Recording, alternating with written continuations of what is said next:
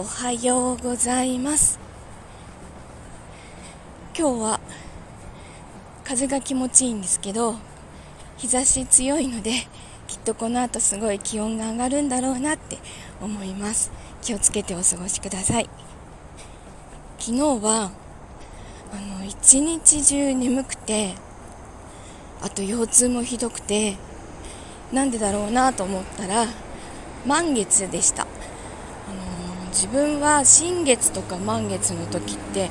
本当にひどい腰痛になったりするんです。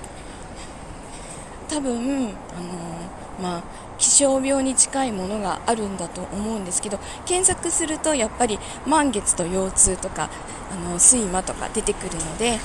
あの関係してるんだと思うんです。で昨日はちょっとあのワイゴリに呼んでいただいてお話しした後にもうすぐすぐもう寝てしまって今朝はすごいすっきりしてます。あの夜中1回ものすごい近くで雷鳴って落ちたような音がしてたけど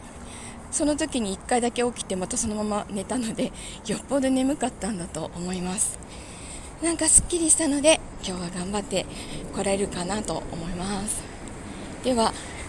今日も一日いい日になりますようにいってらっしゃい。行ってきます。